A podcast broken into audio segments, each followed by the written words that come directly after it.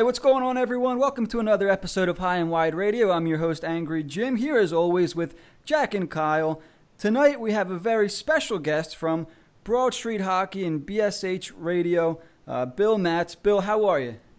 I'm great. Great to be here, guys. Glad to glad to be talking about a, a maybe a pretty good team, right? Hell yeah. I mean, four and oh in the, the past week. They beat four pretty damn good teams uh, in the Canes, Habs, Leafs, Bruins. We're going to break down all the games.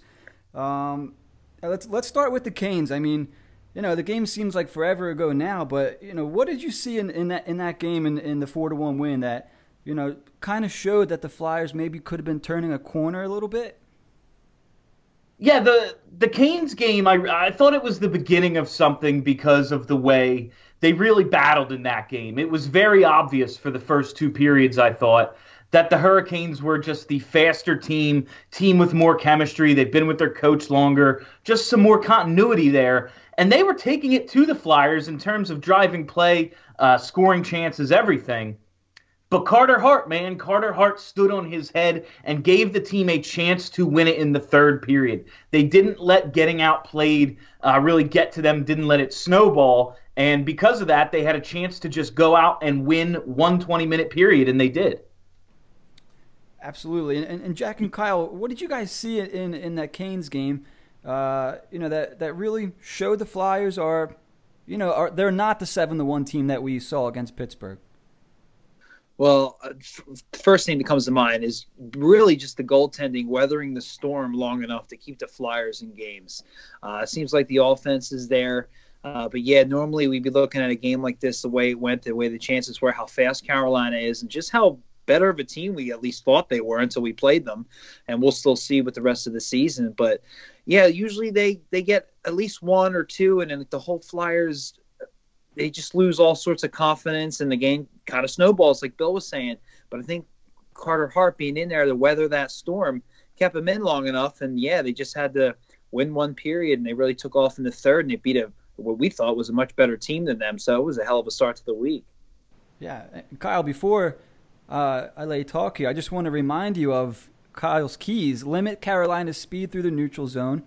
Uh, the J V R, Giroux, Farabee line, and Carter Hart needs to be sharp against Carolina because they're going to get their chances. Yeah, I mean... no, I mean, listen, it's a no-brainer with Carolina's speed that you got to shut them down in the neutral zone.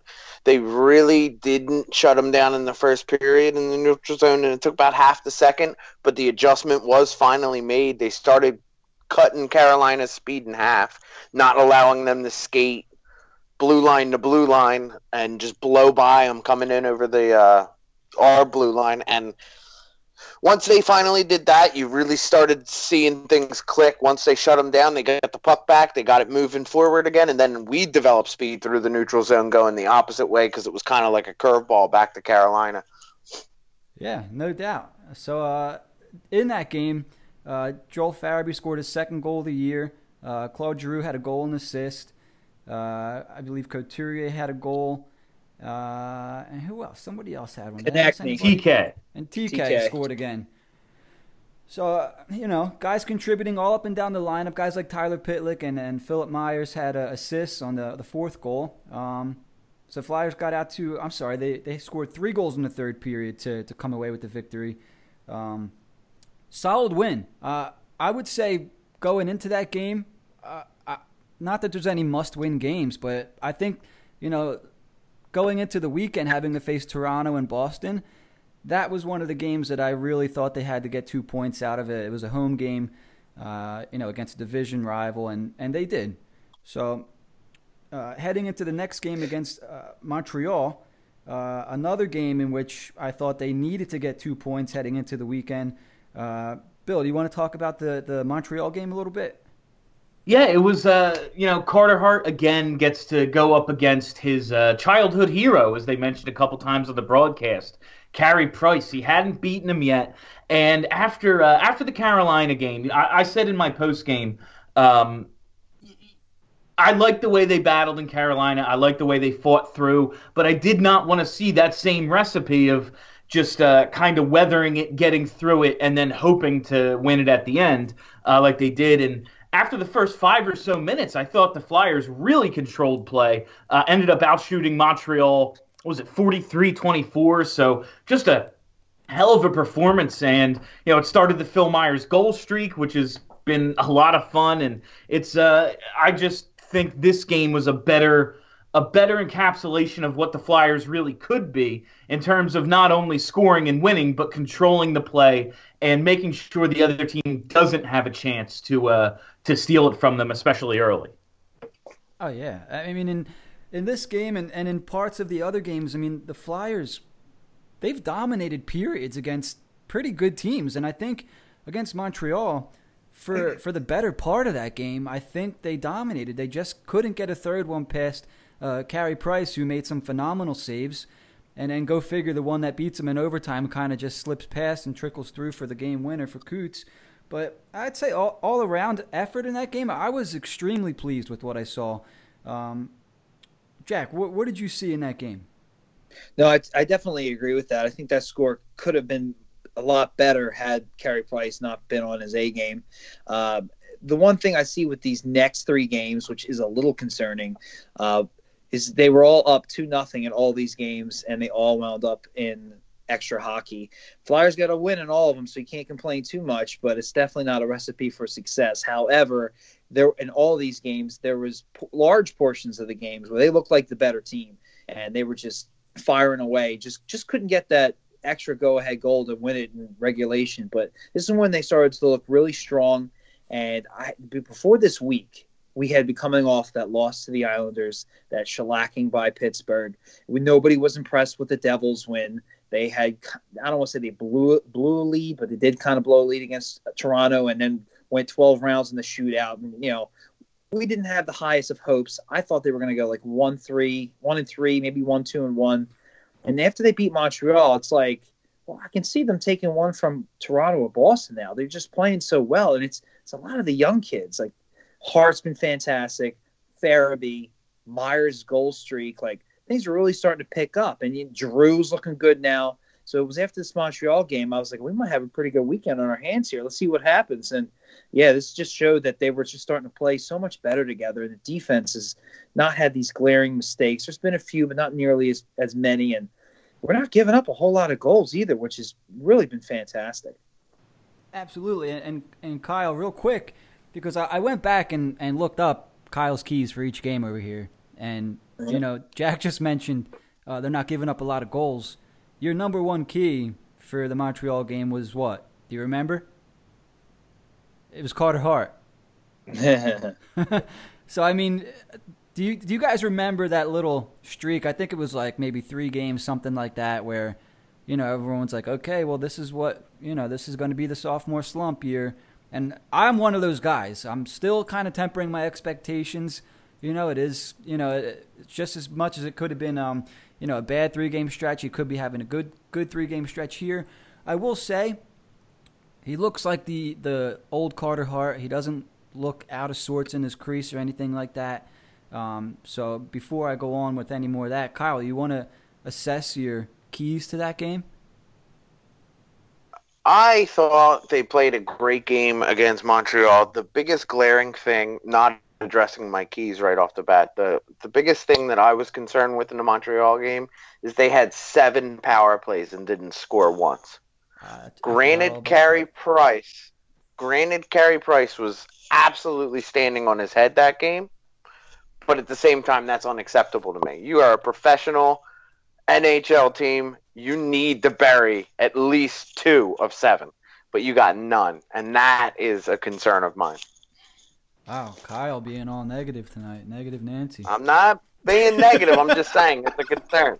I'm just kidding. No, I actually completely forgot about that. Yeah, and, and during the game, it, it kind of felt like one of those games where, like, damn, they're getting all these power play opportunities. They can't put one in. And it looks like Carey Price is not going to allow another goal. You're kind of just like, man, I hope they can get to overtime and get a point out of this. And then before you know it, Coots is squeaking one past Carey Price.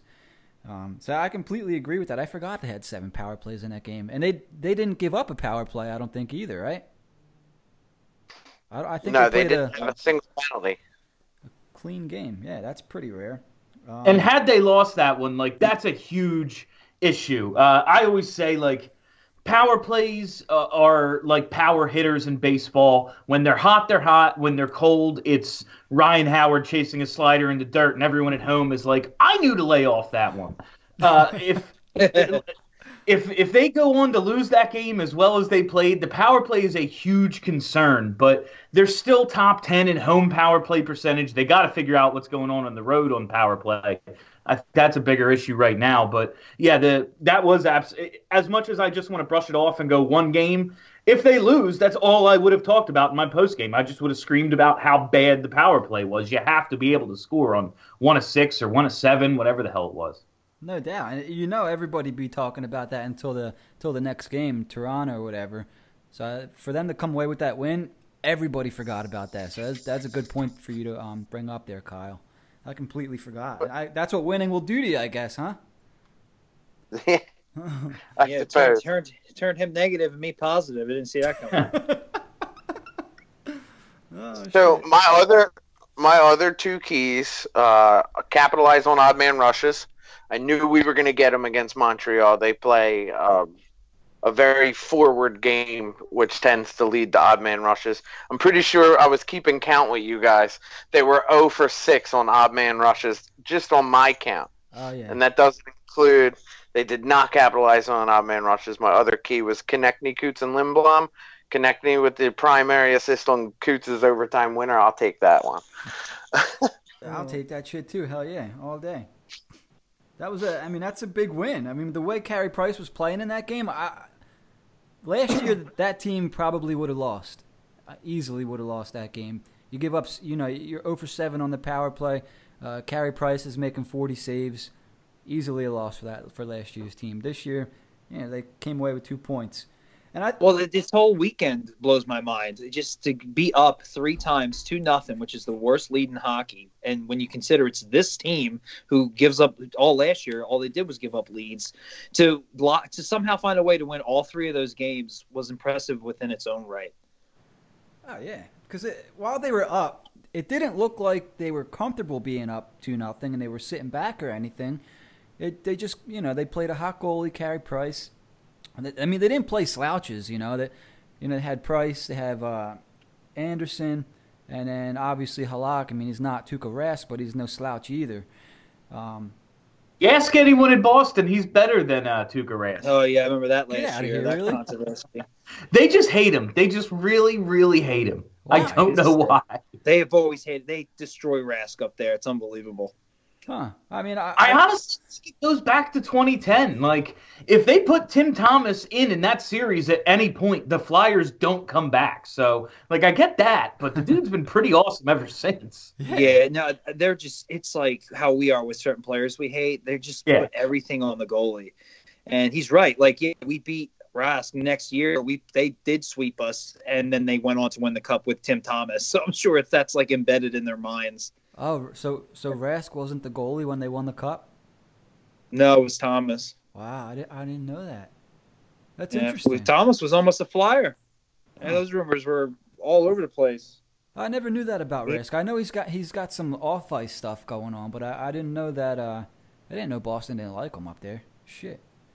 You could have traded them down here. All they do is win. They they can't appreciate anything. That damn city. Yeah, anyone who doesn't come away with like six championships, they just think is a bum. Yeah, trash heap. You know, sorry. It must be nice. You guys ever yeah, been right. up to Boston for anything? I haven't, not yet.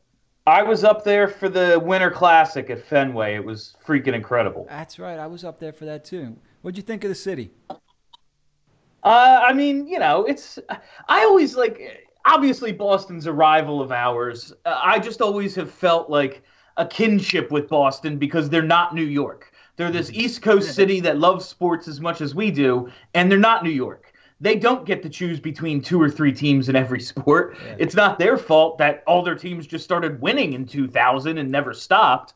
Uh, so uh, obviously it sucks because it's not us, but – I always kind of just uh, like the people up there. I think they're a lot like us. Yeah, I, I can. Yeah, they're they're us with, with a funny accent, you know. Other yeah. than that, we hate, we hate all the same other teams. Who's going to be the one to do the accent? Nobody. We'll do it later. Carter Hart. All right. All right, so let's get to the Toronto game. Another three two shootout win here. Uh, another two-goal lead uh, in the first period. Uh, unable to score again for the rest of the game.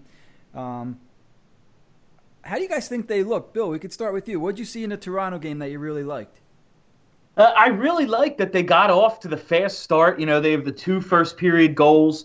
They uh, ob- obviously um, looked much better than in the game that they lost to Toronto. Uh, I thought uh, just controlled their speed better, bottled them up. I think um, even with Tavares coming back, losing Marner, the Flyers were kind of uh, kind of fortunate there. Um, you, again, you hate to see them blow the lead, but to me it just always comes down to more score more than two goals. You get two in the first period, and then that's it until you win the shootout. It, it's starting to get to the point for me. I really do not at all want to break up the top line of uh, of Couturier, Lindblom, and Konecny. But watching how this these games have all followed the same script, these last three, can they distribute the scoring a little bit more so it's not just top line produces and then we're kind of waiting to see if any of the depth comes along. But again, it's hard to argue. Uh, you know, Flyers do get outshot in that game, but I think that was more Um, Toronto making their comeback and everything. I thought they bottled them up pretty well for most of the game. And I think this is just building blocks. They're just cat- getting these W's, banking the two points, and setting themselves up to continue to get better. They're learning on the fly, chemistry and all that, but also getting two points out of it, and I think it's huge. That's a great point by you. Um, you mentioned possibly splitting up that line. Uh, if you were the coach, What? How would you split them up? What What kind of lines would you like to see? The top two or three lines? That's I, I'm so high. I, I really don't want to break up this line. I'm so high on the idea of um, Farabee and Giroux with Kevin Hayes that uh, it's just it's just hard to come up with three lines mm-hmm. as long as they don't have a third center right now that isn't Claude Giroux. Mm-hmm. Um, it, I, I don't know. Maybe. Maybe you do put Giroux up on the back with Couturier, but instead of bumping Lindblom off, you bump Konecny off. Maybe, you know, they've tried moving Konecny down in the past to see if he can carry his own line. He wasn't able to in the past, but maybe now he's finally that guy. There's only one way to find out. Maybe you put him with a uh, with a Kevin Hayes to try to get that line moving a little bit. I- I'm not sure what the right combinations are until they get Nolan Patrick back or until they call up Morgan Frost to take up that third center spot.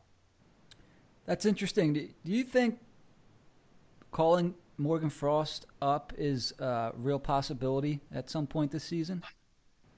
I, I think at some point this season, it's definitely a possibility. I wonder if they're going to do it to fill a need and put that kind of pressure on him versus like, all right, he's just ready, bring him up like Giroux. Uh, Giroux came up a little after Christmas when he got his call up. I could see something like that happening for the Flyers, but the fact that they're keeping him at center, even though they know they have Nolan Patrick, uh, well, they knew at least, they thought they had Nolan Patrick, and they know they just gave seven years to Kevin Hayes, they're keeping Morgan Frost at center. If they were dying to get him up, they all right, he's just got all the skill in the world, let's move him over to wing, let him figure that out for two weeks and call him up. They're not doing that with him. They're keeping him at his natural position. Obviously, they see the potential there for him, but I I don't know if it's going to be as soon as we all want it to be just because uh, they haven't done it yet. If they were, if they really needed to, like the guy's got, I don't remember the exact total, but I'm, he's at around a point a game for the Phantoms. He's killing it in terms of at least producing points. So if they were dying to get him up here, he'd be here. The fact that he isn't yet makes me think it's going to be a little wait. But by the end of the year, I fully expect him to be part of this lineup. I think that's a really interesting point by you right there because, you know, if if they were going to bring him up for a wing spot, you would think they'd have him playing the wing with the Phantoms. But maybe, you know, to your point there, maybe they know that they have a need at center and, they, you know, at some point maybe they need to call him up. That's a really interesting point uh, you brought up right there, Bill. Um, Jack, what'd you see in the Leafs game, man? No, I mean, everything Bill is exactly Well, I, I couldn't agree more. Uh, they did definitely get house shot, but I do believe that was a lot of the comeback. Just the thing that stuck out to me was these these are the kind of games that would slip away from them last year, for sure. And not only to get it to overtime, but to come away with the win. You know, Elliott was just fantastic. And I, I just started, I think, was this the first? No. This was the second game with uh, Myers scoring again. Like, yep. it, just, it just looks fantastic. But really what, what I wanted to talk about was some of the, you know, the center depth, because of that, that line that Bill had said with Farabee and Giroux, and, you know, um, Hayes, like that's the exact line I want to see at this point, but you were missing that center. And I do find it, I was going to say about Frost, like you, we've seen a lot of movement. We've seen Vorobiev twice, Torwinski twice. We saw Bunneman, we saw Rupstoff, but we haven't seen Frost yet. So it just, it just seems like they, they're waiting for something like almost a necessity. So it makes me think we're not going to see him. And, yeah, that was about my timeline, too, December, January. But I almost – I don't know if they're waiting to see something on uh, Nolan Patrick before they make that decision, because I really would like to see them open that, that – you know, that those two lines, you know, the T K line and then that Giroux-Farabee line. I mean, that would be fantastic. Let the other guys figure it out at that point. But I, I don't – unless they start losing or start racking up injuries, I don't see anything, in, you know, happening immediately. Or anytime soon, really. No. Kyle, what stood out to you in the game against Toronto? You know, I, be- I believe we were texting back and forth in the first period, and I, I texted to you guys, I'm like, man, this really feels like a turning point. The way they controlled that first period, I'm like, oh boy, we may be on to something. And then they kind of fell apart a little bit, like halfway through the second, and then the third was pretty much all Toronto, and I'm like, ugh, this is not what I want to see. But if they can figure out a way to sustain that first period through that entire game, they win that game in regulation by four or five goals. There's no doubt. I mean, can I can I just bring somebody up here that, you know, for the his entire career as a Flyer, I haven't really liked him, and you know, I have a used to have a hard time giving him credit and things like that. Can we just talk about Brian Elliott a little bit? He had thirty-eight saves in that game. I mean, you know, heading into the season, and and I'm one of those people. You know, if he's getting too much playing time, even when Hart was struggling and they're playing Brian Elliott, I'm like, oh man, he's gonna whatever he tore, he's gonna tear again, or he's getting old, blah blah blah. Dude, how good does Brian Elliott look? He looks great. thirty-eight saves. Uh, a point nine five oh save percentage in that Toronto game. I mean, you, you could even say they – I mean, in the, in the game against Toronto last week, what did he have, uh, eleven shootout attempts, and he stopped uh, – what did he stop, nine or ten of them, something like that? I mean, Moose, yeah, he only gave up like two goals. Yeah. Moose looks great. I mean, uh, Bill, what are your thoughts on Brian Elliott? Uh, I'm with you. Like, heading into this offseason, I was like, I just want to cut bait with both of these goaltenders. I want Neuvert and Elliott out of here. Just let's move on. And then as the summer unfolds and you look at what's available in terms of net minding, you go, all right, if Carter Hart really is the guy, Brian Elliott is an effective backup. He can be in a, a tandem as long as you limit how much you use him. And I had the same thought as soon as Hart started to look bad and they're just leaning on Elliott. Like, all right, well, here we go. He's going to get hurt now, and then we're going to have no goalies to use again. But he has been fantastic. He's really kept them in games when he's been in there. I credit the uh, I credit the coaching staff with with knowing how to manage him, uh, not overuse him, make sure it's the right dynamic between him and Carter Hart, and he's paid off. That's Elliott has been a, at least a decent goalie for most of his career when he hasn't had to start every single game. Jack, you got anything you want to add in on that? I know you do. You know, I bring that up every time. Like, he was a fine goalie till Hakstol played him twenty-seven straight games in a row, and he had core muscle surgery because that's yeah. so common. The entire month of December, he played every game. And how do you do that to like a? That. How do you do that to any goalie? Like, did Marty Brodeur ever start an entire month? Like, Jesus. No, I, I really haven't, and that was Hakstol for you, the genius that he is. But then, yeah, he's how old he is. But one of the funniest things was when they re-signed him, of all the moves the Flyers made in this offseason, that was one of the ones that set Twitter on fire for at least a day. And I was like, I, he's a backup. I don't think this is that bad of a deal. People hated it. Like, he absolutely hated it. Well, so far, he's been all you could ask for it. I mean, two million dollars one year, I'll take it. Yeah, I mean, hang on. I'm bringing his stats up right here. I don't think he's had – I think his worst game was – I'm pretty sure he was in that Pittsburgh game. Yeah, he got bombed yeah, in Pittsburgh, and that's bringing down his overall numbers. But pretty much every game has been at least decent. Yeah, he's been yeah, he, he we should have lost to Calgary like six to one, but he was yeah. fantastic. And the goals he gave up, I think Braun skated into his pad. Like, he really had no chance on it. Like, he uh, he's looked – yeah, everything but Pittsburgh, I think he's looked fantastic. Interesting that you brought up uh, Braun right there, Jack. Uh, Bill, Braun's a guy that his name's been kind of been coming up the last week or two. What are your opinions on uh, Justin Braun so far? I think they're starting to use Justin Braun properly. Uh, basically, for the last eight games, Myers has been up for six, but for the last eight games, um, Braun has been used like fifteen minutes a night total. Uh, he's he's playing the most out of any defenseman, uh, uh, shorthanded, and that's what he's here to do. Braun was brought in to help improve this penalty kill because the penalty kill's been absolute freaking garbage for years, and he's doing really well at that. You can live with one penalty kill specialist because I, I I'm watching the same games everyone complaining about him is watching. He's not very good at five on five. I agree. I think when your other five defensemen are producing, which for the most part they have been for the last two weeks, you can live with what you have in Braun because he is helping you uh, on the penalty kill so much.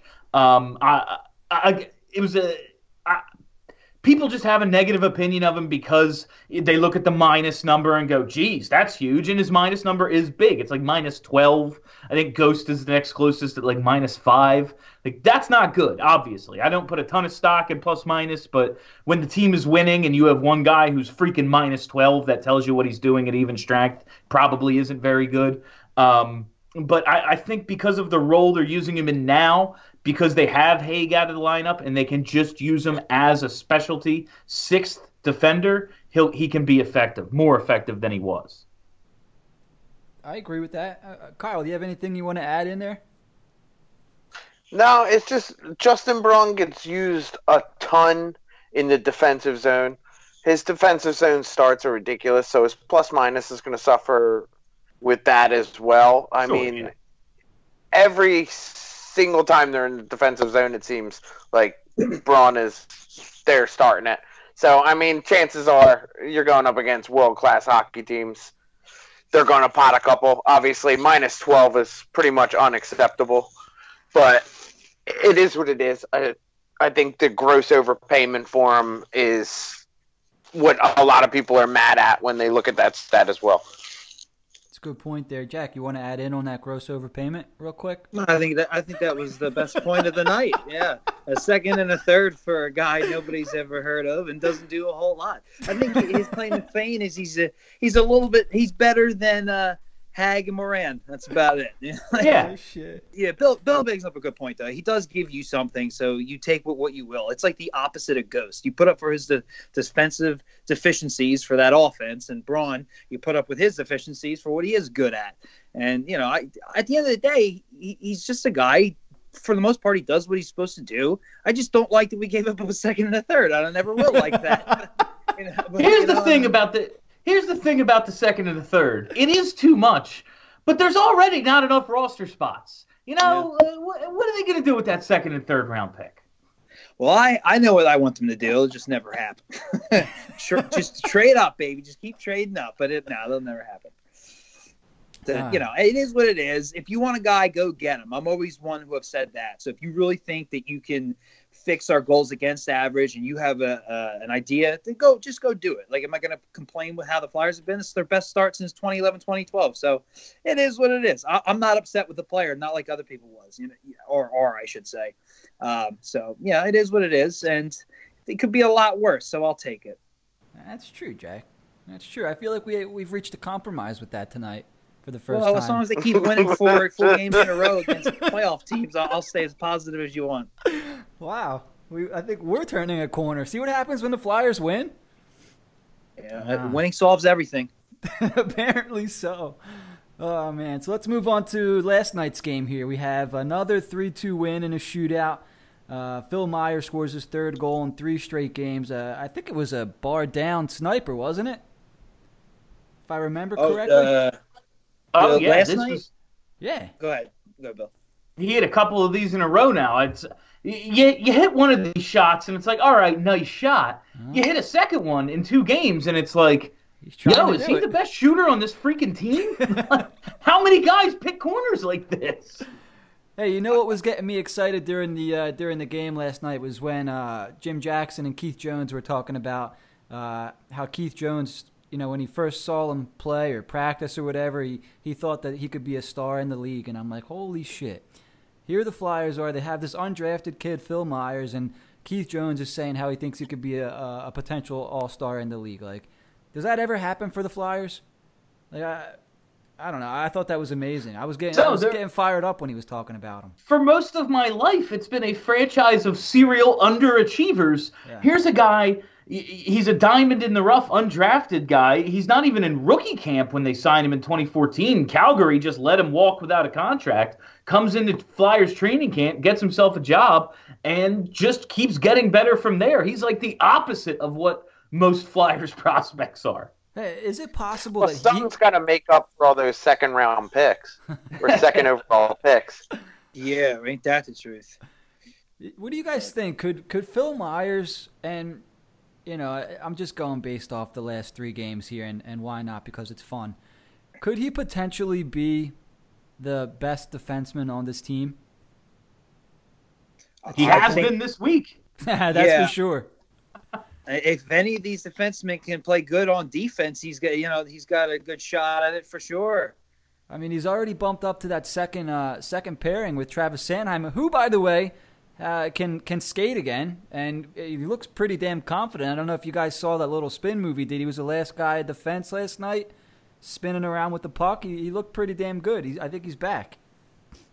Well, I know what you're talking about. I don't want to go that far yet, but yeah, it's good to see that he's not, you know, skittish or anything like that. But uh, I don't know, man. Myers is taking over for me, especially that third goal. You know, right-handed. From the right side through traffic to pick the spot that he did. Dude, it was a, I, I like it was what a I sick see. shot, wasn't it, man? I, got, I I was actually getting excited last night when he scored that goal. You know, I yelled a little bit, scared the shit out of my dog. Blah blah blah. It got me fired up, man. I mean, that was a fucking. What? You guys didn't go nuts. It was just me. Yes, you no, were, you're nuts. Full of shit. All right, I was gonna say my dog's used to me. Though. So, I mean, uh, I'll tell you, go ahead. I'll tell you one thing, though. If Phil Myers keeps on this trajectory, how expendable does Ghost become? Okay, that's a good question. Think? I mean, I like that contract, but, yeah, I mean, depends on what they're trying to add. He becomes quite expendable. I think this, is, this should be a topic now. Well, I mean, they got a lot of contracts coming up. We'll see. I mean, they're going to have to get rid of somebody. There's no way they're keeping everybody. I mean, and if Phil Myers had the offense that Ghost can't even seem to anymore. Uh, let's see him sustain it a little bit. I mean, we thought Ghost was going to be our Carlson when he first came onto the scene. Let me, this uh, is true. We didn't we didn't really talk about this at all, but, uh, Bill, do you think the injury to Sam Morin, uh, do you think that kind of keeps things in pat? I mean, do you think Ghost stays because of that? Because, you know, with eight D, and I'm not saying Sam Morin or – Robert Hägg can replace Ghost, but, you know, with eight defensemen, it makes it a little bit easier to move somebody. With seven, it's like, well, if somebody gets hurt, then we're kind of, you know, we're shit out of luck. What do you what do you think goes on with that situation? I think um, uh, I Ghost is my favorite player on the team. I defend him endlessly, but yeah, as as Sanheim and Myers continue to progress, we've seen a little bit more offense out of Ivan Provorov after that terrible year last year. Uh, some they're not going to be able to keep all these guys. They just spent a first-round pick on Cam York, so they, they have a lot of pieces. I don't know how much Morin or Hägg affect it, just because of the way this team is built right now. They don't want to use Braun and Hägg in the same lineup. They don't want to use Morin and Braun or Hägg in the same lineup. It's too much of the same player, too much of the guys who don't help you break the puck out of the zone, which is the most important thing to do on defense. Um, Ghost, I do think at some point will be expendable. I don't know if they're there yet, uh, just because uh, I, I, I assume he gets traded eventually. They're going to need um, they're going to need to clear some cap space. There's going to be some guys who are signed to contracts who are moved. Look at what these young guys are doing. Uh, Oscar Lindblom's going to need a deal. Travis Sanheim, he only signed a bridge. It's they have a number of players who need to get paid eventually. So I can see a circumstance under which Ghost is traded, especially if I don't know. It kind of seems. I asked my uh, I asked my team this uh, last week. I think, is it possible for him to become what he can become here? Is change of scenery what he really needs? I think Ghost has been playing a lot better over the last week, ten days or so, but it's very clear he's not the guy he's been when he's played his best during his tenure here. And I have to agree with that. I mean, you know, Bill, you're a fan of Ghost, and you'll defend him, you know, till till the end, and I respect that. Um, I'm kind of the opposite. I mean, I guess part of me, uh, I'm kind of spoiled by, you know, that, that amazing season he had a couple years ago, because now I want to see it all the time. Um, but, he, you know, for me, he, he, he, you know, when you see the potential like that and then you don't see it consistently or, or, or rarely anymore, I feel like it, it kind of it bothers me. And I, I could say the same thing about Voracek. Um, and, I, you know, I'm not a I'm not afraid to say that he has been playing better. Like, uh, the past, like you said, last week or two, ten days, whatever, um, there's not as much for me to nitpick about on Ghost. Um, however, I think, you know, when you look at this defense, uh, and you name guys like Ghost, Hague, and uh, I don't even know if you can mention Morin anymore, um, but if someone's going to get moved, who's the guy you're going to get the most back for? Um, and I think it, I think it's Ghost. Uh, I, I would really like for him to figure it out here, because we've seen what he can do. We've seen his potential, and I could you imagine having a guy like that on, you know, playing on your third pairing and on your top power play unit? Oh my God! I mean, it, and that's the, even if he even if he never gets back to what he was as a rookie, never gets back to what he was in uh, seventeen eighteen when he was paired with Provorov. Um, just having a guy with that kind of potential, as long as the you know you're not counting on him to play top four minutes and you have guys performing there. Like, it could be a hell of a weapon. I just don't know if they can afford to wait. Um, if they do need other pieces, like, it'd be nice if Morgan Frost came up and replaced Nolan Patrick and that whole thing was taken care of. But if he doesn't in, in the near future, how do they figure out their top nine? Because right now they don't have nine top nine forwards. Ghost could get you one. It's very true. Yeah, that, that's kind of where I'm at with that. Uh, Jack and Kyle, where what do you guys think is going on with this situation? We could start with Jack first. No, it, it, it, I can't. I don't see him being moved soon. I could see it happening when they run into cap trouble, but that's just it. It's like sometimes guys get a fresh start somewhere and they just they just put it together, and we don't want to miss out on that. I'm also hesitant to move him because I don't want to give him up for just anything. I don't want to wake up and see we got like a third round pick for Ghost or something. That's it. Like, I would look like a top six winger, like, back for that. Like, if we're going to trade him, we better be getting something for him. If we're not just getting rid of him for the sake of getting rid of him. He could, the potential is there. It, Jimmy, as you said, it's been more rare, which is a little concerning, but I have been seeing his effort lately. He looked pretty good in overtime. I think it was, that was against Toronto. Like, you know, so it's like, I don't, I don't want to pull the trigger on that yet, but if we can't figure out certain other needs that we have, you know, he just seems like he's going to get moved anytime soon. It's going to be in, like, a strange deal where some team is moving out one of their, like, top defensemen, or a couple of guys just need to change the scenery, and it just checks all the boxes, and he goes in, like, a strange trade like that, or a guy wants out of a city or something. I can't see any need things. Not this early in the season, that's for sure. Then the, the teams don't start to panic until later. I can see, yeah, and this this was an off-season trade, but uh, like a uh, a Weber for Subban kind of deal, where Montreal's just like, we're done with Subban, and uh, we don't want this contract, and yeah, exactly. You know, the Weber's contract is kind of crazy. You're not sure what he has left, so you'll take Subban in because he's younger, and it moves some things around. Like a a weird trade like that. I, but yeah, I really don't want to Taylor Hall him and just. Okay, yeah, well, we need a uh, checker, so we went and got a fourth liner for Ghost. Like, oh, cool, thanks. Uh, but I, like, I live in constant fear of the next Justin Williams, the next Patrick Sharp. I would much rather watch these guys fail here than succeed elsewhere. I can't watch Jeff Carter lift the cup again. Like, that would kill me. If I can't have them, no one can. Yeah, no, I'd rather they just suck here. Retire. Become a fucking coach. You'll just be a scout for life here. Carl, your assessment on uh, you know, what to do with uh, Shayne Gostisbehere?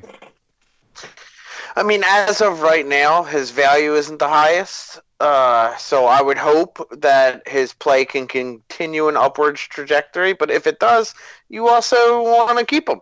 So, I mean, it's a it's a tricky scenario right now. I think that if his value continues to go upwards, if he starts to find his offensive game again, uh, but Phil Myers continues his offensive game, I think you could probably get Phil Myers at the same price for the same amount of years and a little more upside because Phil Myers plays so well defensively, and he might get moved in the offseason or more along the trade deadline, depending on where we are in the standings, obviously. Which will be first place, most likely, now. Let's so hope. They'll just for the optimist. Go undefeated the rest of the year. And they oh, here we go again. Angry Jim's undefeated shit. seventy-five, five, and two. Uh, did we cover the Bruins game a little bit, right? We we talked about Phil Myers. We talked about – somehow we got on Ghost a little bit there, I think, because Phil Myers has been playing so well. Um, but, uh, Kyle, if I'm – If I'm correct here, I think one of your keys to the game was try to limit that top line.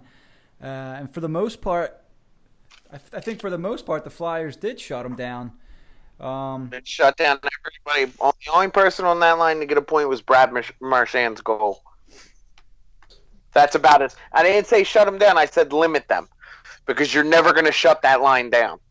And the Flyers shut that line down pretty good. I'm not going to lie. Yeah, they sure did. Hey, did anybody else have music in their ears right there? Or was that just me? I did nope. not. All right. That wasn't me.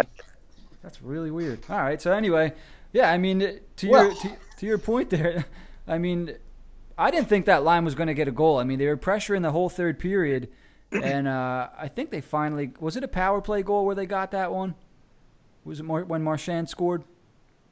I don't think it was, but I think they went on the power play right after that happened. Okay, yeah, they did get a penalty later. Yeah, because they had the chance to win it on the power play, and that's when Hart uh, didn't blow it. He, he lets up the game-tying goal, but st- kept them in it through the power play. In that sequence from, like, the last ten minutes of the third, Hart made, like, three post-to-post ten-bell saves. Like, it was yeah. ridiculous. Like, he just single-handedly kept them in. And that's what I'm saying. Like, these games, especially against a team like Boston with a line like that, they blow this game. Last year, they blow this game. But this year, yeah, they blew, they gave up the lead, but they still pulled it off in overtime. And it's just like a just watching a different team, and a lot of it's Carter Hart, if you ask me. Between the penalty shot and the uh, and the shootout, can you imagine a situation last year where David Pastrnak gets two breakaways and doesn't score? They, uh, it blew my mind, and how good he looked on that. Like he, he gave him nothing to shoot at. Like kind of just almost gave up on it. Like the his penalty, uh, shoot at one.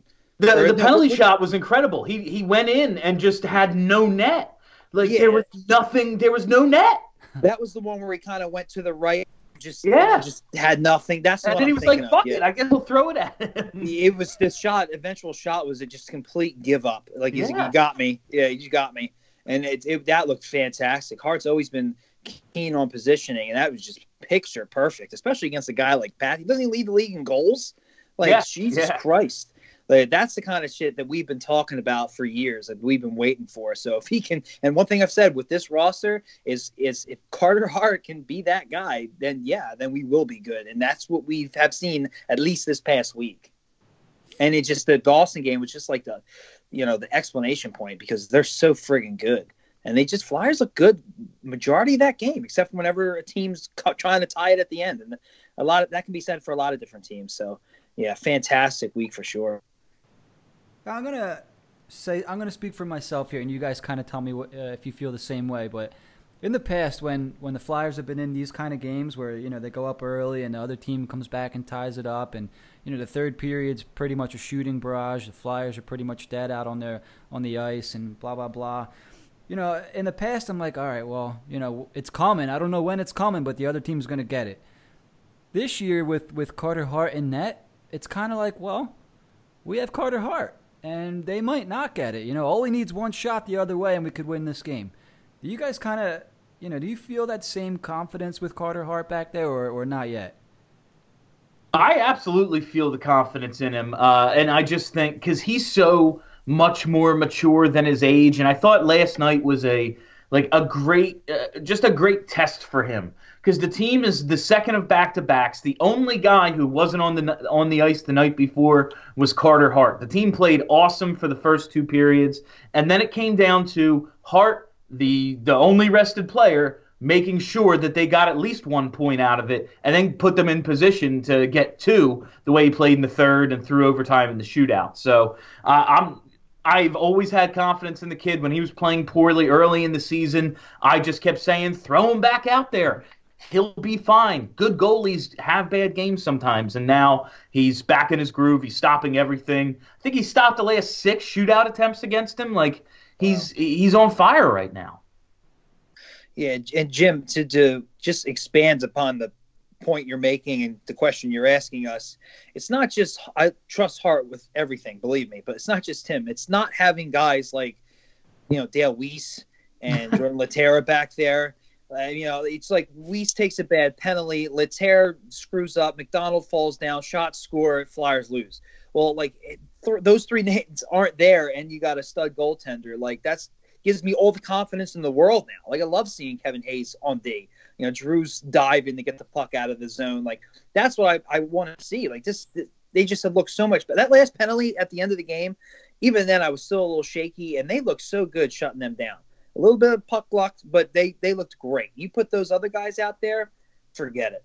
You know, that gets Boston wins in regulation. And I think that's a lot of it. It was the uh, smarter players on, on defense, uh, more responsible, the wingers kicking in with the defense, and Carter Hart for sure. No doubt. Kyle, you kind of get the same sense? I mean, when he plays like that, it's hard not to, ain't it?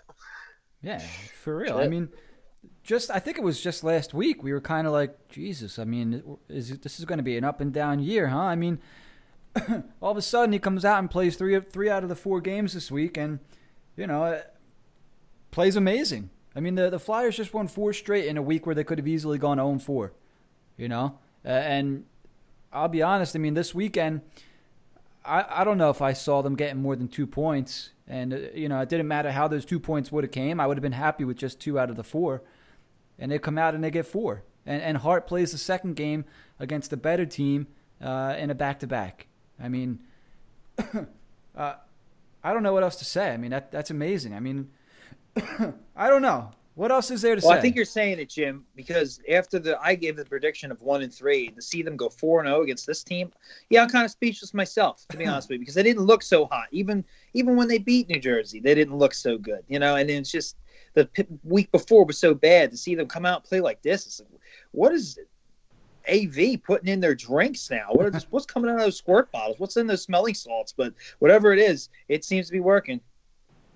Yeah, no doubt. As much as uh, I, I just want to say, as much as I want to see them score a little more and win games in regulation, not have to go to the shootout.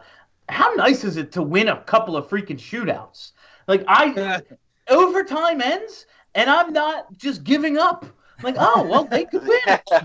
they, there are still two points available here. It's an option.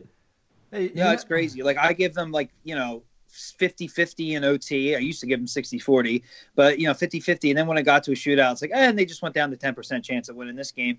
And, you know, and now after these last couple of them, it's, they have three shootout wins on the season already. Are they like three and two or something three already? Two, like, yeah. That's insane. That's like, they wouldn't hit three wins till January in any other year. And uh, it's these points, especially they're playing well, and they're playing well this early in the season. November has not been a kind month to the Flyers. So to see them have a record like this at this point, knowing they can go on a run, and you know, that's fantastic. Because I don't, like I said, best start since twenty eleven, twenty twelve, I believe.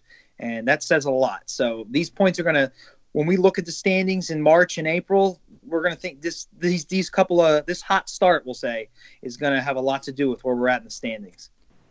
You know what I found uh, kind of funny before we started the show? I was getting some stuff together here. The Flyers have points in six straight games. They're five oh one. Each of those games has gone to overtime. And I believe one, two, Uh, four of those games went to a shootout. I mean, I don't know. I thought that was pretty cool. It'd be nice to wow, see them win a couple well, in regulation, but I'll take two points however they can get them. Yeah, they're getting they're getting plenty of reps. They're playing a ton of hockey right now after that uh, that slow October. November has been ridiculous. The schedule's nuts, and they go past regulation every single night. uh, you mentioned the schedule. I mean, it really doesn't get any doesn't get much easier. Uh, they play Wednesday night against the division-leading uh, Washington Capitals. They have twenty-nine points. I think they're like thirteen two and whatever. They they actually lost in a shootout to Arizona tonight, so that that's nice. We'll get them all pissed off for Wednesday. Um, and I believe I think they have a, you know, quote-unquote easier game coming up Friday against Ottawa. I just I just lost the schedule here. Give me a second. Yeah, no, they got Ottawa on. Yeah, and then they play the Islanders after that. And then it kind of goes into the next week. They play Florida. Um, but, yeah, uh, I don't know what you were going to say, Jim. You're going to give us your, your predictions now? No, I was going to say, so they have – they have. A, we'll see, yeah. How'd you know? I mean, so they have a couple a couple of days off this week. They're off uh, today and tomorrow, obviously, uh, you know, with, with Washington Wednesday, Ottawa. They go up to Ottawa on Friday, and then, you know, of course, another goddamn Saturday night game against the New York Islanders. Um, so that's a revenge game at home in Philly. Uh, you know, obviously Wednesday night's the big one. Uh, I don't know, Bill, you think you can hang with the Caps? I'm really interested to see how this goes because I, I wasn't sure how Carolina would go, wasn't sure how Boston would go, and here we are, not having lost to those teams. So I'm, I'm. Uh, Washington looks freaking awesome. They look like hell. They look like the Capitals. You know, they're yeah. um, they've been an amazing regular season team for like a decade now. They continue to look like that. I just want to see uh, if they can get a point out of it. Awesome. If they get two, I'll be elated. Uh, I, I just want to see how they skate with them. It's it's still assessment time with this team. I know we're excited about the fast start. No one's more excited than me. I do a post-game after every game. They're way easier after wins. Like, the frustrating yeah. losses really suck. You said, oh, we have another Saturday night game. The Flyers have no respect for my social calendar, playing all these damn back-to-back weekend games. So, true. so it's, it's way easier when they win them, but I'm I'm really looking forward to Wednesday's, Wednesday's game against the Caps, absolutely. And you say that, and I'm like, oh, they have a lot of Saturday night games this year. That's cool because I don't really go out anyways. And all of a sudden, you know, this year, I, I friggin' somehow I have a life and I'm missing every Saturday night game. So it's like, and they play every friggin' Saturday, I think, until February or some shit like that. Oh, wonderful. Yeah. Um, Kyle, what do you think for, for Wednesday? How you feeling? You know, honestly, Wednesday is one that I think they may drop in regulation. Just as long as you don't lose like you lost to Pittsburgh, I'm going to be okay with it. So you, so you, do you want to see him get a point or you want to see him hang around for sixty minutes? I want to see them skate with the Capitals. I want to see them in it until the end. If they lose, they lose, but I want to see them actually skate with the Capitals. And then from that, I'll base my judgment. All right. Jack, what do you think? But it's hard because the Capitals are flowing, man. I, I want to ask you guys, too, before I ask you, Jack, what do you think about the game? Uh, you think Tom Wilson will factor into this one? It depends. Are we starting Chris Stewart? you think, I would. You think they're going to need to? They got Andy Andrioff in the lineup, baby. Uh, yeah. Uh, they probably will just because of who he is. I mean, he factors into a game usually one way or another. It's whether it's positive or negative for his team. I think he's off to a decent start this year. I mean, I love couldn't beat last year against suspended twenty games, but I don't know. He's uh, not the guy I'm worried about when I think about Washington. And this team has a lot of V's and K's and T's in their last names, and you know those guys tend to be pretty good. Like Kuznetsovs, the Ovechkins, the Backstroms, those are the guys. Carlson's off to a hell of a start this year. Like, yeah, how about that? Yeah, I mean, he's got like twenty-eight points, eight goals, and like half as many games. Like that's what I'm worried about. Now, John um, Carlson's going to have to start spelling his name with a K. Yeah, yeah he's, seriously, he's, he looks fantastic. Um, and that's what I'm worried about. And, and you know, got to remember, good old Gudas is coming home, too. Um, hey, you know, I, this, I I'm kind of he's not having a bad year. I just I was just checking out some of his stats. He's having a pretty decent year so far. Is it true he leads the league in plus minus, or at least pretty close? He might. I think I saw he was like a plus ten or something like that. Yeah, I got a friend who's a uh, Capitals fan. So yeah, you enjoy that plus minus stat. Yeah. And I, don't, I, I don't forgot all the it. hate for Gudis. I don't hate. I liked Gudis. I, yeah, I like the problem with him either. I just I think Niskanen was is just so much better. I really Niskanen? like Niskanen. I think Niskanen has been, been maybe our best overall defenseman. I mean, Provorov comes to mind, but I can't. I keep thinking of too many like big mistakes to give it to him this early. You know what I love about Niskanen is his shots actually get through to goal, which yeah, that's a big really plus here. They don't lot, miss but... We're so used to having Happy Gilmore at the point. Who's Happy but Gilmore? I will say, get back on track. Uh, I think uh, I can't see. I mean, I don't want to jinx them, but I can't see them getting blown out or anything. I hope, like Kyle said, they skate with them. I can see, which is all the momentum of this great week they had. They at least get this game in overtime. After that, I don't know. But Washington is the best team in the league right now, so that, that's that's a hell of a test. And I don't know if you want to talk about the rest of the schedule, Jim. Yeah, we can for sure. I'll just run it down real quick. Ottawa got to win that game, and come on, they got thirteen points at this. this juncture in sixteen games. The Islanders is such an interesting matchup to me because there are still people, and I, I've got to say, I'm on the fence. I don't know if they're the real deal or not. You give them all of last year, sweeping the Penguins, and people said, no, they'll come back down to earth this year. They win ten games in a row. They got points in the last twelve games. You know, it's like, I, are they real? Like, I don't, I don't, I still don't know. So I want to That's... see how the Flyers play them. The Islanders, I don't think they can win a cup with their current makeup, but they're absolutely going to be a playoff team, and they're a freaking nuisance. Like, it just sucks to play against them.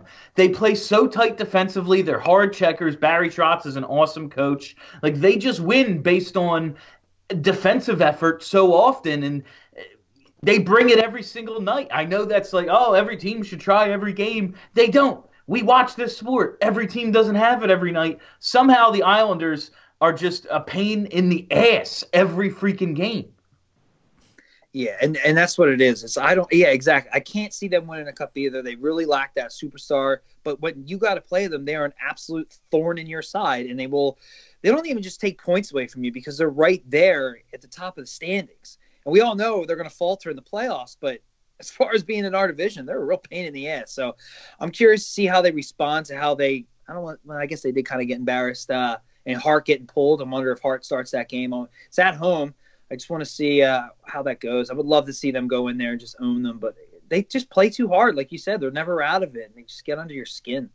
And then a team that I really haven't followed, Florida, they're at Florida. They're eight four and uh, and five for twenty-one points through seventeen games. Uh, I think we all expected them to be better. They got off to a little bit of a slow start. Flyers, every time they make their Florida trip, they usually don't do too well. So, yeah. That's I, true. Yeah, that's just the you know history, but I think they have they probably go two and two, maybe two one and one if we're lucky through these four games. That's what I would say. It doesn't. Don't they usually play? Oh yeah, yeah, yeah. In February they have Florida and Tampa Bay. Uh, yeah, usually I, they. I figure they yeah. usually played them back to back or whatever, but I didn't see that. So February. Um, Yeah, you know what I, I think is interesting here because we're we're kind of overlooking the Ottawa game and Flyers teams in the past, uh, they would play down to the to the competition in that game and, and they would lose that game. So I mean, uh, it's I think it's easy to get up for a team like Washington, and I, I fully expect this team, uh, based off what we've seen the last four games at least, to you know at least give Washington a game, you know. It's going to be, a, I believe, a nationally televised game, uh, Wednesday night, whatever it is, rivalry, uh, home game against the first-place uh, team in the Metro. Easy to get up for that game. Uh, what's not easy to get up for, you know, is is flying up to Ottawa on a Friday, knowing that you got to play a team like the New York Islanders the next night on a Saturday. I'm really interested to see how they come out and, and play against Ottawa uh, Friday night. I mean, we know it's a game that they should win. Uh, I want to see how they play. If that will tell me a lot if they're buying into the Alain Vigneault stuff. Um, Bill, what are your thoughts on that? Yeah, I definitely think like as we move along, there are different benchmarks I want to see, whether it is just not playing down to your competition, things like that. I think that's huge. Uh, game I'm really looking for, forward to, though, is Florida. I would love to see Carter Hart get that start against Bobrovsky, uh, just to have that there. I've, you know, in the offseason, I was nuts for Joel Quenneville. Of course, he goes to Florida. I've loved everything I've seen out of Vigneault since, so I'm going to see that matchup. But there are those different benchmarks along the way, like going to Florida. Oh, it's nice there. We go out the night before, and then we play like shit that day. So let's see if they don't do that and play up and get ready for Ottawa. Just those different things to reassure me that this really is a different team. Yeah, that's a really good point, because I'm a little worried about that with Washington. One of the things we talked about on last week's podcast is how they couldn't get up to play Pittsburgh. No, I know they had just lost to the Islanders, but you're going into Pittsburgh, first meeting of the season, and they were just dead the whole game. It's like that was so reminiscent of the Hakstol era that I wanted to see the change in this team. And this has been a good week, and if they are buying into Vigneault's system and the whole the whole nine – To, they can't put up a dud here against Washington. Yeah, I, they if they lose, okay, but it's got to be a game. So that's definitely one thing I'll be looking for for sure, because that'll tell me how much of a difference between last year and this year is. No doubt. Kyle, anything to add on the upcoming games this week? No, like you guys said, I mean, I just really don't want to see them flop against the Capitals and then come up against Ottawa and play down to your opponent. Because that would just be, I mean, it would just be a step in the complete opposite direction of where we all hope the team is going at this point. Really good point there.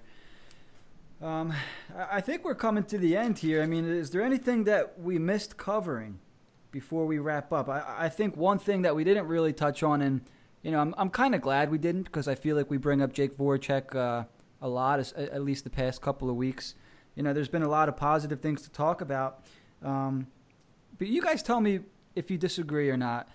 The Flyers, for the most part, the majority of the players on this team are playing a certain way. When I see Jakub Voracek out on the ice, he, he just doesn't really fit in anymore. He looks like he's playing a different game. Like, everyone's playing the same kind of speed. And, you know, there was one shift in particular. I'm like, what the hell is this guy doing? He's just... He's flying all over the place, and, and nobody's really playing the same game as him. Um, Bill, any thoughts on the way Jakub Voracek's playing so far? Yeah, I've I've understood for a while the frustration with Jakub Voracek. Uh, I've never been like a huge fan, but I realize he's a good hockey player, and I've always said if you want to get rid of Jake, that's fine. There are a list of players better than him, but it is not a long list. But this year, man, he just... I don't want to say lost, but he looks freaking lost. Mm-hmm. Uh, he doesn't look like he knows what to do with the puck. He's always going to turn it over because he has the puck a lot, so turnovers are going to happen. But it seems like every decision he makes with the puck is the wrong decision this season. I just don't know what I'm seeing with him out there. He says he's focusing more on his defense. Maybe that's true. But at the end of the day, Jakub Voracek ain't out there to play defense. He's up there. He's out there to put up seventy-plus points, and I just, I'm confused by his decision-making so far this year. I think we all are. Um, that was music to my ears. I mean, it's just, do I think he's a good player? Yeah. Do I think he's an eight and a quarter a year player? Not anymore. Like, shit, and it's frustrating. Uh, it's just what the thing is decision making, and you see what all these other players do just to keep the play alive, like in their own zone or in the opponent's zone. And Jake, he just doesn't do it. Like, he almost every time he leads us, either whether it be a blind pass or the other night when they were trying to muster some kind of offense against Boston late in the third, he just got just like pushed off the puck. Like, it didn't even look like that much effort for him to lose it. And it's just like, you just roll your eyes. You know, it's almost like you're used to it, but. Yeah, I, I don't. He does look lost. It's like, what are you going to do to get him out of his rut? I got no answers. So, I mean, I think that was well said. Kyle, I, I know you got something you want to say about about Jakey V. Um, he's one of the main reasons the power play's failing at this point. I mean, the dude turns over the puck on the power play more than anybody else on the damn team at this point, and that's saying a lot because Ghost gives the other team a puck, the puck a lot. Yeah, sure. It's just, it's frustrating to me because the dude has all the talent in the world that I don't know what's going on. He can't put it together, but as far as I'm concerned, I'm over the Jakub Voracek on the Philadelphia Flyers thing. It's really interesting. And, and you know, just going off Twitter, I think a lot of people, you know, it's funny because on Twitter at least, I think people are split on Ghost. You have kind of like, like Bill, you have like the people that will defend Ghost until the very end. With Voracek, you, I don't see that as much. I see, you know, a lot of people kind of ragging on Jake and not so many people sticking up for him. You know what I mean? It's, I feel like Jake, because everyone recognizes like he's good, and but the pos- he makes a ton of mistakes, but the positives have always outweighed the negatives. And so people who stick up for him have always just said like, listen, I, I acknowledge the negatives, but I just think there are more positives. And there aren't any longer. It just isn't that way anymore. Like, I need him off the power play. That's absolutely right. Kevin Hayes needs to be in that spot like yesterday. Yeah, and I think that's really interesting because like, uh, I don't know what it is with, with Voracek. I mean, you could assume this and that, but, you know, we're not around him. We're not in the locker room. You know, just based off what we see, it's, I don't know. It just looks like he's... I don't know. When A V came in, it was either you're going to conform or you're going to be out. I'm not sure if Voracek's not conforming or not. Maybe he is, and he just, you know, he just can't play the way that he needs to play. But it, it, you know, I don't know if he can be moved either. He's kind of stuck in between a rock and a hard place because that contract's going to be a bitch to move, man. I think the only way, you know, and I don't know too too much about the expansion uh, rules and this and that, but I would assume the only way he's moved is, is through the expansion thing. That's I, I would think you have to give somebody some incentive, whether it's in the expansion or before that. You just have to give someone some incentive to take on their contract or take back another bad contract. Hopefully it's maybe a little shorter. Um, uh, just a guy that the other team thinks we need to just get him out of here and in a similar situation. And maybe he can fit a little better with what uh, this team's doing, because that's another thing. When you talk about fit with Jake, if they bring up Morgan Frost to be three C, what they're worried about with Morgan Frost right now is his defense. The third line would shake out to be Frost centering J V R and Voracek. That line might put up some points, but they're going to get scored on every time the other team touches the freaking puck. So I don't see like a fit in that area when you talk about uh, how this team's going to gel together moving forward. Well, real quick on that, let me ask you, Bill, are you worried about Voracek's uh, personal thoughts on being in Philly and all that? Basically, I come back to uh, that whole story about Vigneault calling out the locker room, but really, you know, focusing in on uh, Giroux and Voracek. Seems like Giroux's responded, not so much on Jake. I, and it sounds like, I thought I read that he also like kind of laughed it off. I don't know if he's just a dick or, or yeah. what. But... Jake's personality is kind of dickish. I, I, I'm entertained. I'm entertained by him. He's sarcastic, and he's kind of like me in that regard. But uh, I, I, I do see like how he might clash with a coach who, for a long time, it was Jake and G, and that was it. That's all this freaking team had. You know, Ghost came up, and that was nice, and Couturier started to come into his own. But basically, it was the Jake and G show, and now suddenly... it is not that way. It is not just those two guys' teams anymore. And I, I don't know maybe how he's adjusting to that idea that he's not one of the two best players on the team. Um, it, but it, it's worth monitoring. This he's the guy I think that is most likely to be moved in like a change of scenery sort of thing. It'll just be I, I don't know how they get it done because of his ridiculous contract. Well, I, I just have a feeling this Voracek saga is going to go on for quite a while because I completely agree. I don't, I, I don't see how it happens. And then I hear about trade offers in the off season, like for Jamie Benn, like they were discussing some kind of deal there. And even now, I'm just like, even with his long contract, I just don't see him getting moved. I, I it really would have to take some kind of special situation, and I just don't see it happening. Yeah, a bunch of I people mean, the Jamie- brought up. Yeah, go ahead. I, I, the the Jamie Benn one for one with Voracek. I mean, that's the only realistic thing I've heard this entire time because both are struggling with their team. Both may need to change the scenery. Like we, we talked about that earlier with Ghost. That uh, they're both kind of in the same position. They're both underachieving. They both don't look like they fit anymore. But I don't really want to take on Jamie Benn's contract as much. You know what I mean? It's a lot of risk there if you if you were to pull that off. Well, I agree with you in the sense that this team is winning despite Voracek. So why, you know, if I can move out that cap, I would rather just move out that cap and do what I can to keep the team I have now. Uh, because with Lindblom and the players of that nature needing contract extensions. So really it comes down to, could they move his money off the books and what what way that would be done without getting too much of a bad contract. And I just don't think it's possible. So that's the only way I can see them being able to do that would be through the expansion, being like, hey, we'll give you some sort of draft pick if you take Jake and not one of our other players we want to keep that we had to expose because of uh, you know, the expansion rules. So that's really the only way I see that going if you don't want to take back another similar contract. Oh, man. Yeah, that's Everybody, kind of, that's kind of my thought on that too. No, that's it. I was just going to say. And that would work. Yeah. I just don't it see another team trading for a bunch of teams with Vegas. Yeah. No, yeah. It worked for, like, the expansion draft. It worked for a bunch of teams trying to get rid of contracts with Vegas. Vegas hey, listen, out, we'll though. give you a third-round pick. No, Vegas did make out, but guess what? It helped everybody, essentially. Well, I don't know. If they got rid of a guy like Voracek, it makes sense. A guy like Marc-Andre Fleury helped Pittsburgh. They were in serious cap trouble. It was like the Marchessaults that got moved that really screwed Florida and helped out Vegas. But Jake's well, that's Florida's so shitty management.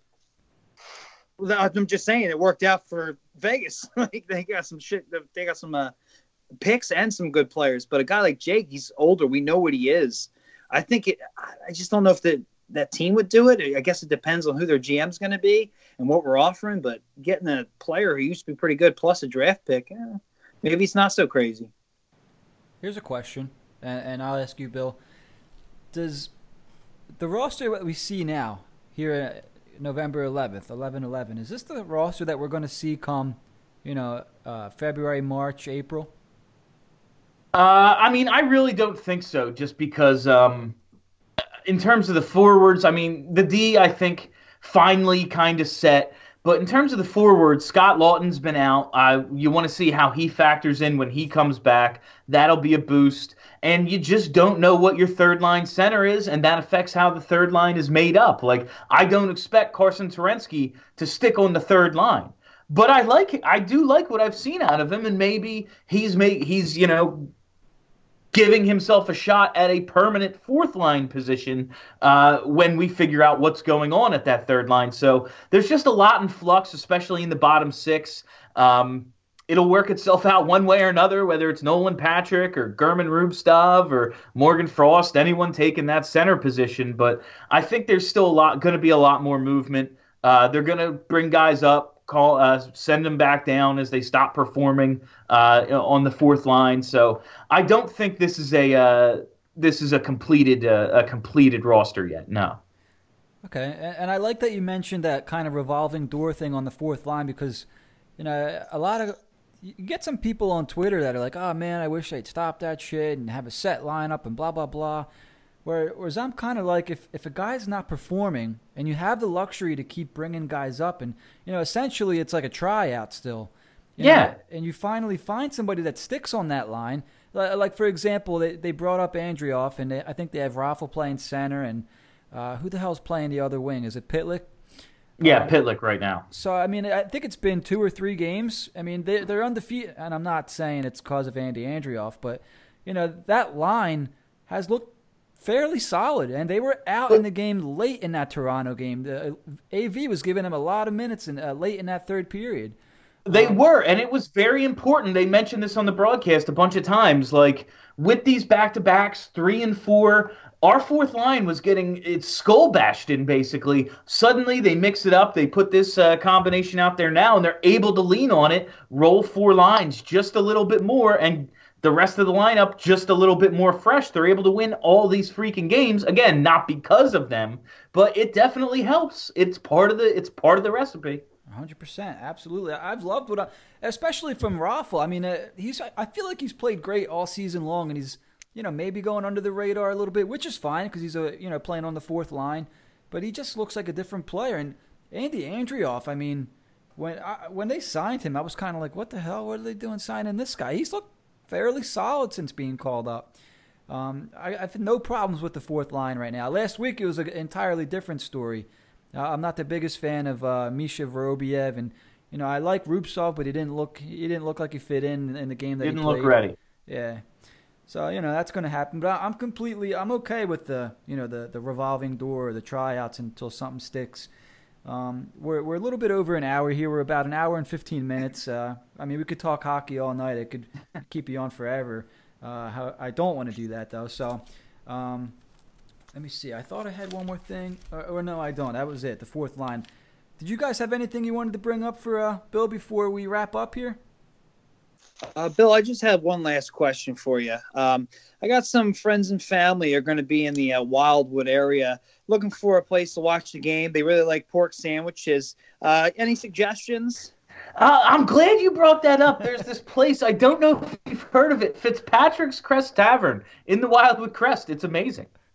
All right, sounds good. All Everybody right. loves that read. It's hilarious. I think people are just shocked that someone's actually like sponsoring the show finally because it's been so long that we had no ads whatsoever. I remember. I've been listening for a while, my friend. Kyle, appreciate you. Anything, Kyle? Yeah, man, I appreciate you coming on. Oh, anytime, guys. This was great. Yeah, it was a lot of fun, actually. Um. Well, I mean, uh, everybody knows who you are. They know who Broad Street Hockey is now, but any any plugs you want to get in before we wrap up? I I just wanted to mention real fast, if I can, uh, Biscuit Tees. It's uh, Bernie Perrant's daughter, Kim Perrant, uh, and her business partner uh, basically hand-draw all the designs, and they have just these awesome Philadelphia-inspired uh, T-shirts, hats, hoodies. It's called Biscuit Tees. It's at biscuit tees dot com. They're really cool. Check it out. All right. And all the like ten percent of every purchase goes to uh, the Snyder Hockey Foundation, so it's for a good cause too. That's awesome. I just wrote that down. I have to buy a T-shirt now. I'm a sucker for T-shirts. They have some cool designs. I have a couple already. All right, sweet. So that's going to do it for us, Bill. Thanks for coming on, man. It was it's always a pleasure to talk to you. I have to have you on again. Um, oh, anytime, guys. This was great. So let's wrap up, guys. You want to shoot out your Twitter handles? We'll uh, we'll wrap up. Jack underscore H W Radio. Let's keep going. You can find me at Warner Kyle twenty-nine. Come check out Kyle's Keys. Talk hockey with me. Bill, I'm sure everybody follows you already. You want to give out your Twitter handle? Sure. It's uh, at Biladelphia one. I'm like the th- I'm third out of the four of us in terms of followers on B S H Radio, so I would like to boost that number up a little bit. At Biladelphia one. Steph and Charlie are crushing me. Yeah, I'm pretty sure we got a ways to go before we get to that. Um, but if you if you guys want to follow me at Angry Jim H W, uh, make sure you give the podcast account a follow. Um, if you guys haven't seen already, we're doing H W Takeover on the Angry and Negative Show with Dan of Brotherly Pod on Thursday. And that's it. Big week here for H W. We had Bill on tonight. Bill, thanks once again. We're going to wrap up, guys, and hopefully we're talking about three wins again next week. Go Flyers.